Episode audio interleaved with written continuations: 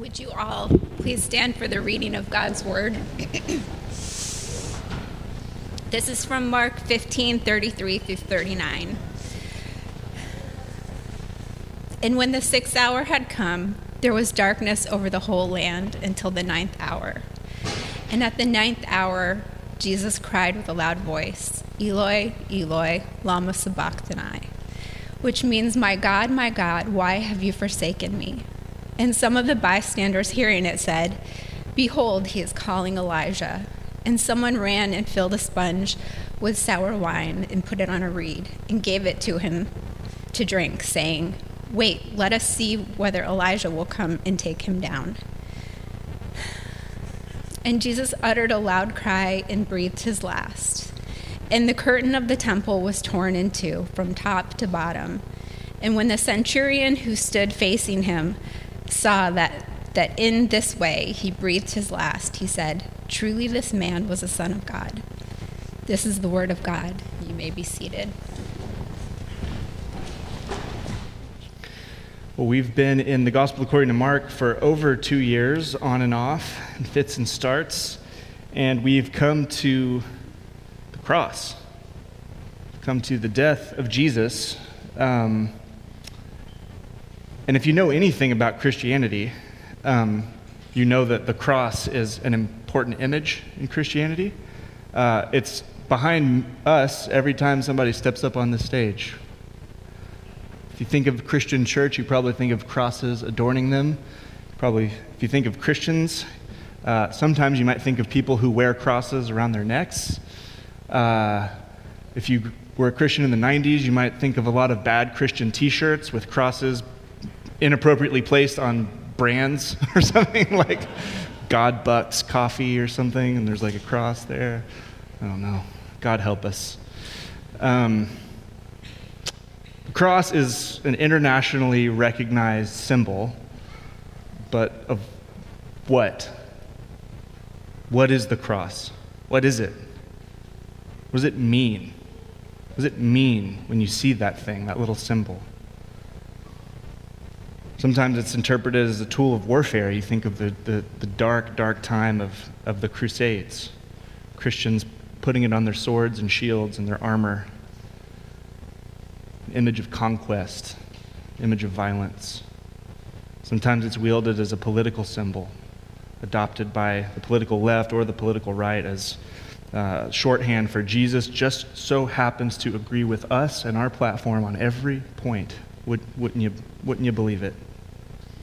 Sometimes it's a fashion accessory worn by people who don't really care or have much thought about it. Sometimes it's an ironic joke. Sometimes it's a sign of an austere and cold God when you see a cross. Like, oof, something cold about that. Well, Mark's going to give us, he has been giving, and he's going to continue to give us his answer. This early disciple of Jesus, this one who built this ancient account of the life and ministry and death and, yes, resurrection of Jesus. He's going to tell us his version, and we're going to come under it today. So let's pray. Let's pray and see what he has for us. Lord, we need you. For those of us in this room who are followers of you, God, who are followers of you, Jesus, it matters more than almost anything in this world that we understand and represent this cross the way you would have us. It has been twisted. It has been distorted. It will continue to be. And we beg of you, God, in your mercy, that you would make it not so with us. Help us to see this crazy event for what you would have us see it. Help us to understand, not just understand, Lord, but help us to know you through it and to love you on the other side of it, God. We pray this in Jesus' name. Amen. I'm getting a little self-conscious as we've, the season of Lent has coincided with the season of, the Passion in the Gospel according to Mark. And, there's just not a lot of room for levity in these sermons, you know? I'm more used to getting up here and like having a joke or something to kind of tee this off, but anytime I try to write like in my sermon notes, like, oh, what if we kind of lighten them? It's not right. It doesn't feel right.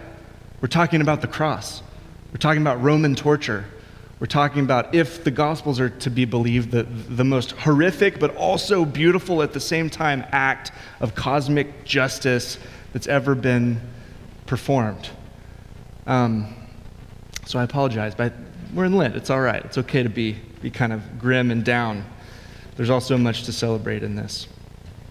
We'll get there. So what we have here is obviously it's the same story, the continuation of last week that Chris Nye so beautifully opened up for us as he told the story of Jesus getting to the cross and some of the key events there. But now we get to the moment, what you might call the final forsaking of Jesus. And this is fascinating. This is fascinating, especially to think about in light of the road of tragedy that brought Jesus to this moment that we've been working through over the last months. So we remember Jesus in the Garden of Gethsemane, bearing his soul before God, his sweat like drops of blood, his agony as he was staring down this moment that we've now gotten to. And in that garden, there was this, you know, this sense of him wanting his disciples to be physically close so they could empathize with him and so that they could help him shoulder this burden in some small way. They could at least be close to him through it. So Jesus could experience the empathy of a close friend, at least grieving alongside him. But just as he predicted before that event, once the rubber hit the road, once the soldiers came to hand Jesus over to be crucified, everything changed. Those who swore they would be faithful to him to the end, they ran away. Those who promised they'd remain close to his side, they wanted nothing to do with him. Even Peter, who was so adamant, when the rubber hit the road, he found himself denying Jesus 3 times. So Jesus' his own disciples, and then Peter, the sort of leader amongst the disciples, they abandoned him. They rejected him in his hour of deepest need. Then there's the religious leaders, those who, experts in the scriptures, though they were, hated this Jesus.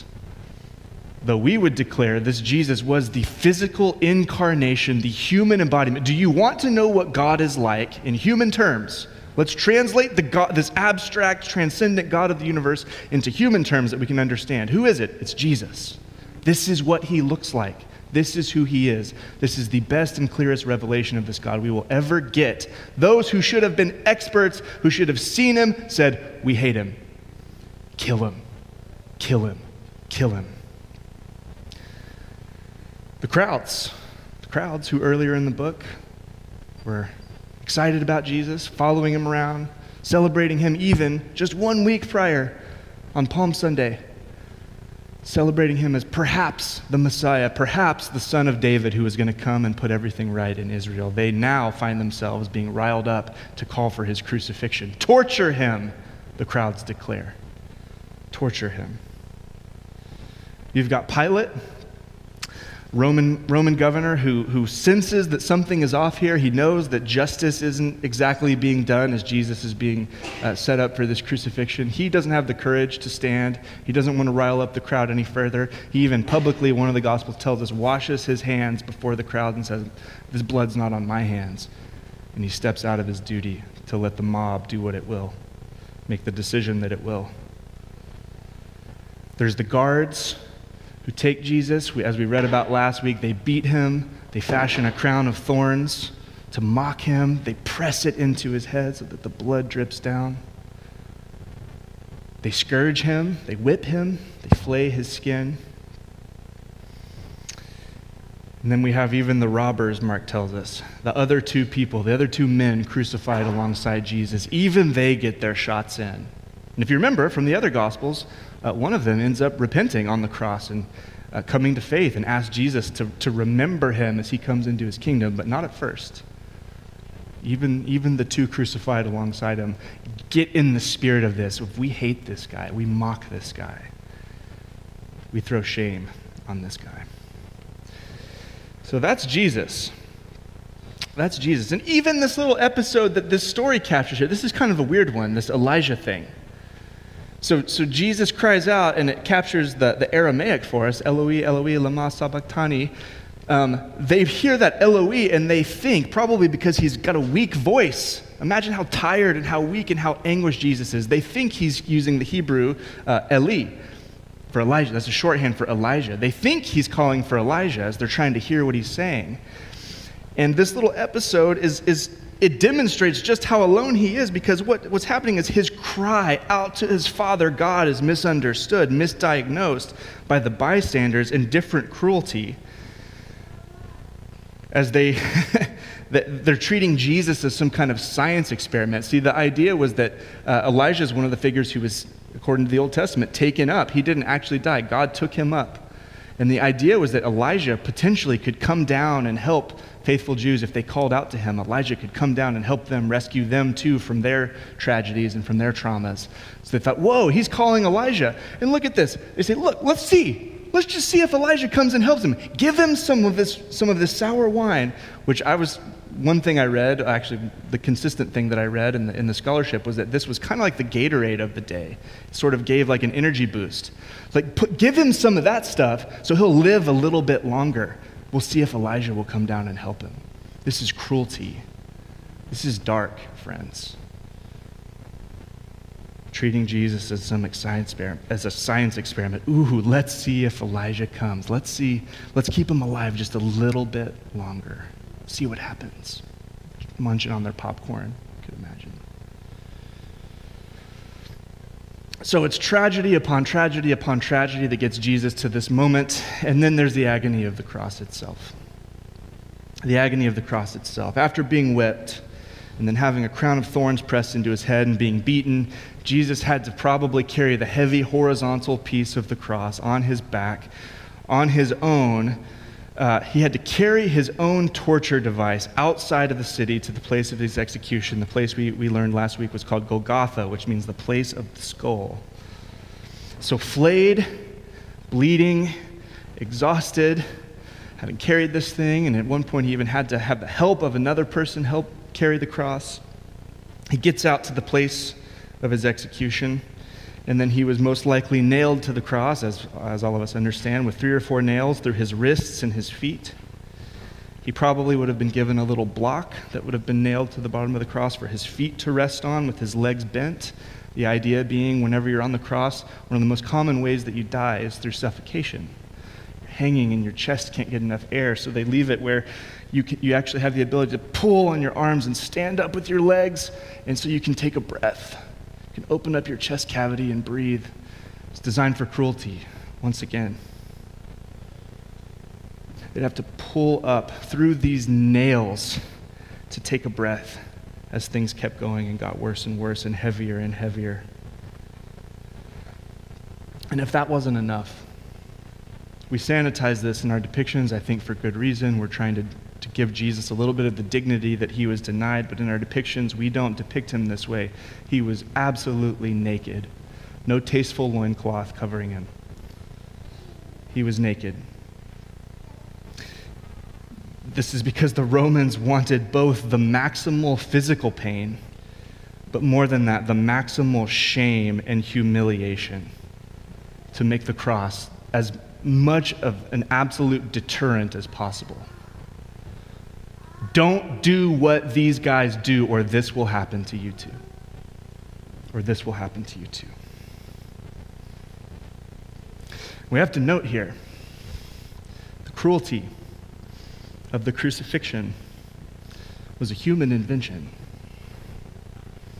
The crucifixion, the cross, I mean, the horror of this, the absolute horror of this is a picture, it's a window into the possibilities that lie dormant within the sin-stained, sin-broken human heart, as if to say, we do this to each other. This is what we do to each other. We invented the cross. We invent other things like it all the time. It was humanity's own cruelty that God used to atone for humanity's sins. Jesus stepped into this one of the worst tortures that humanity had devised up to this point, Jesus said, I'll take that. Don't miss that. Jesus took it willfully. And so now, forsaken, abandoned, punished, judged by his God and Father, in this way, using the worst that humanity has to offer, we see this other thing. We see that this darkness, the heaviness of this, the tragedy of this, the just absolute darkness of this is made physically manifest. Verse 33, the sixth hour had come. That's noon. There was darkness over the whole land until the ninth hour. And we don't know the extent of this event. None of the other Gospels give much more description over this. So we don't know exactly what this looked like, but it was a notable darkness observable to anyone in the land. And if you know your Old Testament, you would know darkness, a supernatural darkness, always signified the judgment of God. Think of the ninth plague over Egypt in Exodus 10, the plague of total darkness in their land. Or more specifically, think of the prophet Amos, chapter 8, verse 9. He speaks of a climactic judgment day that's coming when, quote, on that day, declares the Lord God, I will make the sun go down at noon. Sun will go down at noon and darken the earth in broad daylight. The cosmic weight of the justice of God coming down onto the sins of the whole world, but not just in some abstract way, but focusedly, pointedly onto the Son of God who was its bearer. And in that moment, the eternal fellowship, and we have to speak of this with mystery here, but the eternal fellowship of this Father and this Son is in some sense ruptured and distanced and broken. It's almost as if it's just so intense and so heavy and so tragic that there had to be a physical manifestation of that heaviness and tragedy. A supernatural darkness is in the air. So we should pause for a moment, and only for a moment, to speak about the meaning of this event, at least in these terms. If you know anything at all about Christianity, again, you probably know that a very important part of Christianity is that Jesus died on the cross for people's sins. To use more theological language, you could say Jesus atoned for sin on the cross, which is also biblical language. He covered the debt that sin produced, and he restored the relationship between God and his people on this cross. And tons of ink gets spilled, by biblical scholars and theologians trying to unpack the mechanisms of this and what are called theories of atonement. So we say, okay, pretty much everyone agrees Jesus' death was for the sins of the world. It was to deal with the sins of the world. But then you have to, how? How does this guy dying and suffering on this piece of wood, what does that have to do with the sins that Cameron Heger has committed in the year 2023 in Portland, Oregon? Like, what's the connection? So people think about this, and they write about this, and they debate this, and they wrestle with it, and they chew on it. And what they come up with are called different theories of the atonement, theories of how Jesus atoned for the sins of the world. The Bible has so much to say about this, because the cross, as you might guess, is the fulfillment and the culmination of so many biblical ideas and themes and threads. But I just want to leave you very quickly with four, and to just footnote this. My favorite book on the atonement is this book called The Mosaic of the Atonement by Josh McNall. And what's so brilliant about his book is that in these debates, so many Christians, they say, well, here's the theory of the atonement, and all to the exclusion of all the others. McNall is just pointing out, look, the way the Bible talks about the atonement is multifaceted, and if you try to make any one of them just the only way in which the atonement can be understood, you're just missing out on so much that the Bible has to say. You're short-sighting the cross. And so he highlights these four that he thinks are kind of the main umbrellas under which the rest fall under. So bear with me for a second. This is going to be brief. It's, frankly, this isn't the point of this text, but I think it's still important. So four theories of the atonement that I think you can make a very strong biblical case for. Four things that are underpinning, like, what is happening in this scene? Number one, recapitulation. Big word. Jesus takes up the stories and the roles of both Adam and Israel and serves as the truly faithful representative who can redeem the others. So he is the new Adam. He is the better Adam, and he is the new and better and faithful Israel. He does what we cannot, what Israel cannot, what humanity cannot. As our representative in our place, he recapitulates, he takes up their stories and becomes the one who can redeem the others then as their representative through his death and resurrection. That's one. Number two, theologians call this Christus Victor, Christ the Victor, the victory of Christ. Jesus defeats and emerges victorious over Satan, that great enemy of God, even over sin, even over death itself, through his death and resurrection, allowing us to share in his victory. We get the spoils of his victory by our association with him. That's number two. Number three, penal substitution.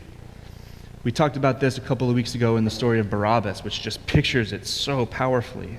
But Jesus substitutes himself in for sinful humanity, bearing the punishment and consequences that sin has earned them, while also giving away his perfect righteousness to them through his death and resurrection. And then a fourth we might call moral influence. Jesus' death serves as an inspiring, motivating, drawing act that results in genuine change inside of those who see it and trust it for what it is. You can't get an honest look at the cross. You can't really see what's going on there without going, oh my goodness, this is doing something to me. So that's it. I just didn't want us to leave Mark without at least footnoting some of these important ways theologians understand the atonement, but I want to make it very clear that this is not the point of this text. If Mark wanted to give us a theology lesson on these things, he would have done that. No, what he highlights for us is the experience. He doesn't necessarily hear, and maybe that's what the book of Hebrews is for, that's what the book of Romans is for, and so on and forth. But here, he wants us to feel our way through this rather than think through it. He wants us to experience it, to feel it alongside Jesus more than to just stop and try to explain it. So Jesus cries out, my God, why have you forsaken me? In his moment of total anguish, as he is atoning for the sins of the world, he cries out using the words of this well-known psalm, Psalm 22, if you didn't know that. Your Bible probably has that footnoted. So the opening lines of Psalm 22, Psalm of David. So in this, which theologians speculate is perhaps the moment of moments where he is most fully tasting what we described as the cup of the justice of God, when he's having his full sip of it, when he is abandoned and alone from the one person he can't do this without. Jesus could go to the cross without you and without me and without Peter and without John and without any of these people because he was close to his Father. But in this moment, he cries out, I'm abandoned by my God. This is the climax of his suffering. This is the meaning of hell itself, the separation from God and the God who is the source of every good thing. And what we see here, once again, is that Jesus doesn't have to pretend to be stoic. He doesn't have to say, and I'm fine with this. I'm very strong. I'm very tough. Even this is not too much for me. No, Jesus cries out. Some even say that word for crying out. With a loud voice, you could translate it, he shrieks out. This is not calm, peaceful reflection on what's happening to him. He's grieving, he's moaning, he's calling out. It's not glamorous, it's ugly. Everything about this is ugly. And he laments. And as someone who knows his Bible, he finds just the right words in the words of David in Psalm 22. David, writing about some time in which he felt forsaken by God, Jesus himself uses these words.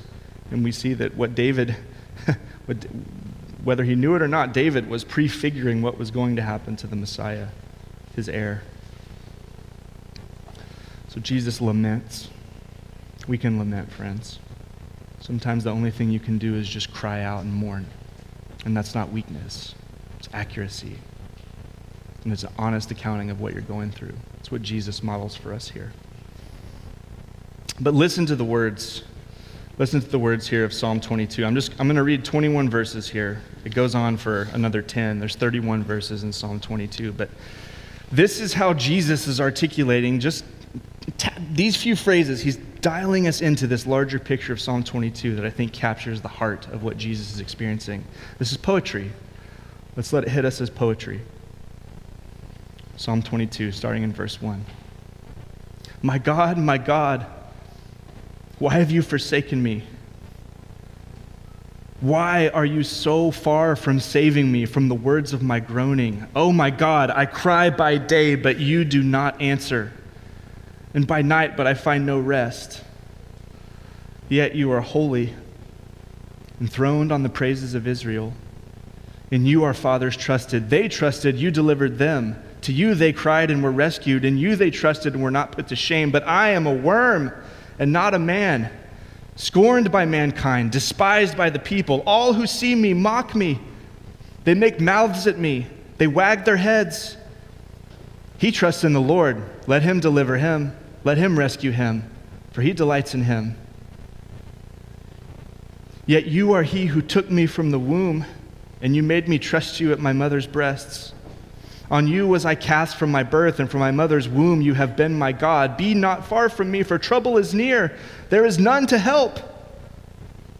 Many bulls encompass me. Strong bulls of Bashan surround me. They open wide their mouths at me like a ravening and roaring lion. I'm poured out like water. All my bones are out of joint. My heart is like wax. It's melted within my breast. My strength is dried up like a postern.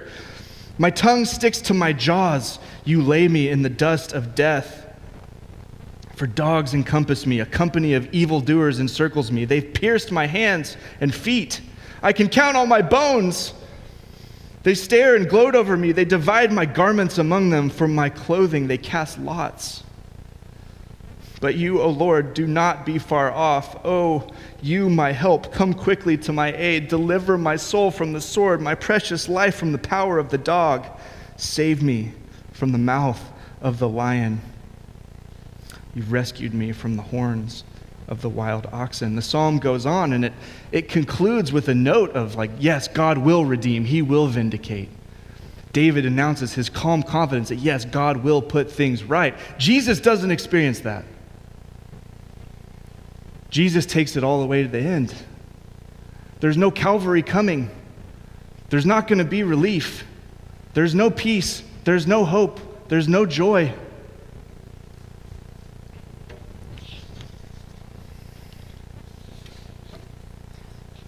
All Jesus says is, why have you forsaken me? Why have you forsaken me?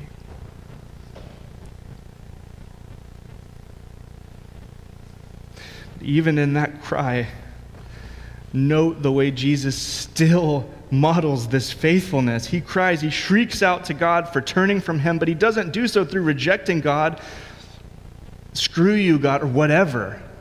He says, my God, my God.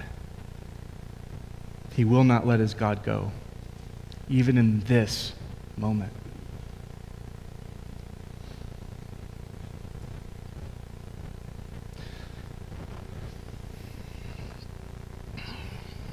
Verse 37. Jesus uttered a loud cry, and he breathed his last. He died. He died.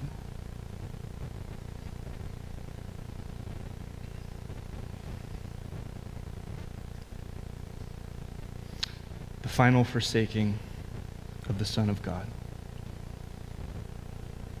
Alone, cosmically alone, in death.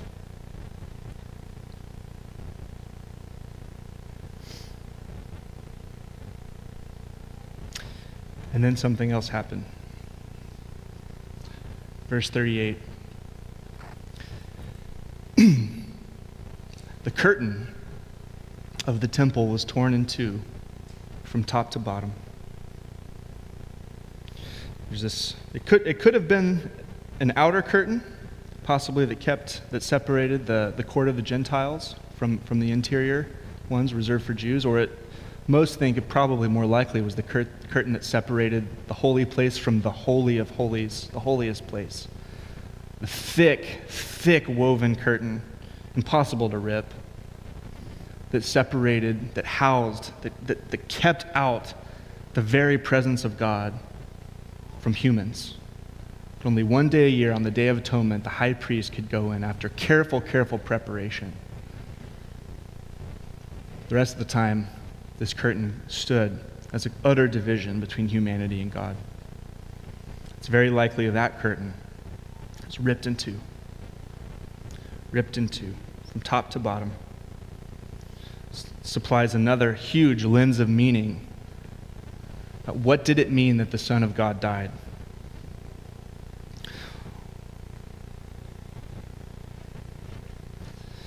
I'd say at least two things. First, it symbolizes the end of the old way of doing things. We don't need this curtain anymore. The old covenant, which was good for its time, very good, but it had come to an end. This temple is no longer where the presence of God is housed. We don't need the curtain. We don't need to keep people out. It's done. It's kind of a side note to that. This is also kind of serves as an act of judgment against the temple. Your time has come to an end. And we've remembered Jesus' words leading up to this, all of his condemnations about how corrupt the temple leadership had come. Its time was done.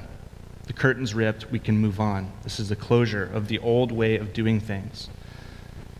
But secondly, and more profoundly than that even, is that what this symbolizes, that this barrier between God and man is done. It's removed.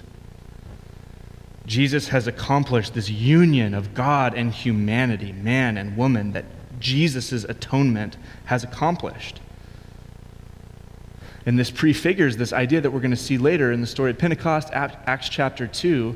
It's not just that the temple is done, it's that God has made every person who would trust in the name of Jesus his temple. That's the meaning of the Holy Spirit coming to make his home. We don't need a physical building anymore. The temple is ripped. It's done. You are the temple. He's come closer to you than your own thoughts if you are in Christ. Everything that separated God from his beloved people has been cleared away in what Jesus has done on this cross. Don't miss it. Don't miss it.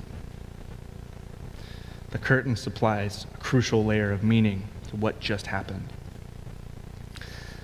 And then we finally get the truth of the matter laid out in succinct terms in verse 39. When the centurion, Roman guard, Roman soldier, who stood facing him, saw that in this way Jesus breathed his last. He says, "Truly this man was the Son of God." You think of the failure of so many people to either believe this, to see it and recognize it, or to act in accordance with it. The disciples who fled, the religious leaders who conspired, the crowds who frenzied, the governor who abdicated, the soldiers who mocked and tortured, the passerbys who jeered, the robbers who reviled. Funny enough, it's in the mouth of a Roman guard who declares that truth of truths. He picks up the thesis statement. Mark chapter 1, verse 1. Remember how the book started 2 years ago?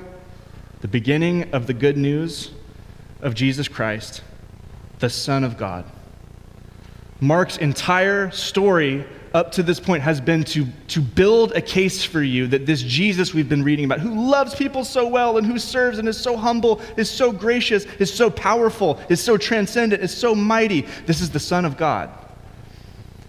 He's not just some guy. He's not just some religious teacher. He's not just someone with interesting ideas. What Mark has been building to this entire story, up and including through his death, this agonizing story here, he puts in the mouth of this Roman guard. The first man, probably, if we were to take this as a sincere expression, the first person to believe the gospel on the other side of the cross, an enemy of God, says, "Truly, this was the Son of God." And what a surprise. Isn't that just like Jesus, that the person who is attendant to his execution catches a glimpse and even finds grace right here in this moment? What that tells us, friends, right out of the gate is that it's not just for Jews, it's for the whole world. It's for the Roman centurion who nailed this man to the cross. He too can find freedom and forgiveness. He too can have the veil torn and experience the power of the presence of God, making his home within him. There is no one too far gone for the mercy of this Jesus. No one. Whoever you are, you're not too far gone. That's what this means.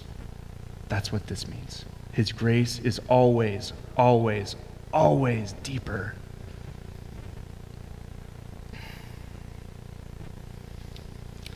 So as we come to near the end, we have two more passages left in Mark.